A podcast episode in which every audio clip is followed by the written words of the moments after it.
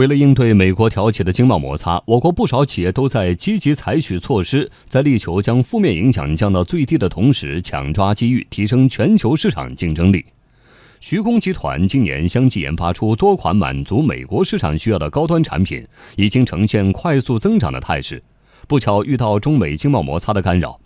徐工集团进出口公司总经理刘建森说：“徐工将继续加大研发投入，进一步控制成本，为美国市场提供高性价比的产品，同时进一步完善徐工在美国的营销与服务网络，一步一个脚印地赢得美国客户的信任和口碑。”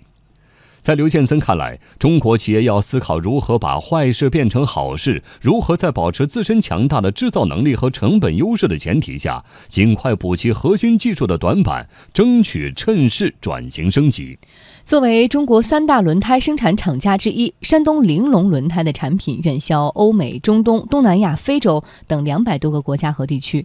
但是，随着经贸摩擦升级，中国轮胎出口到美国的份额将会大幅下滑。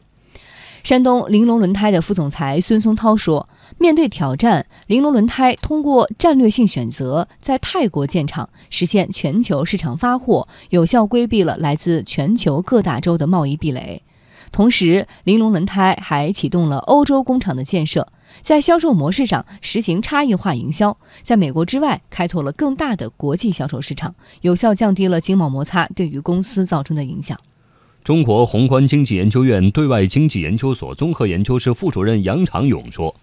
企业在寻找替代市场的同时，还应加强自身在国际市场的竞争力。最重要的还是坚持转型升级步伐，实现优质优价。”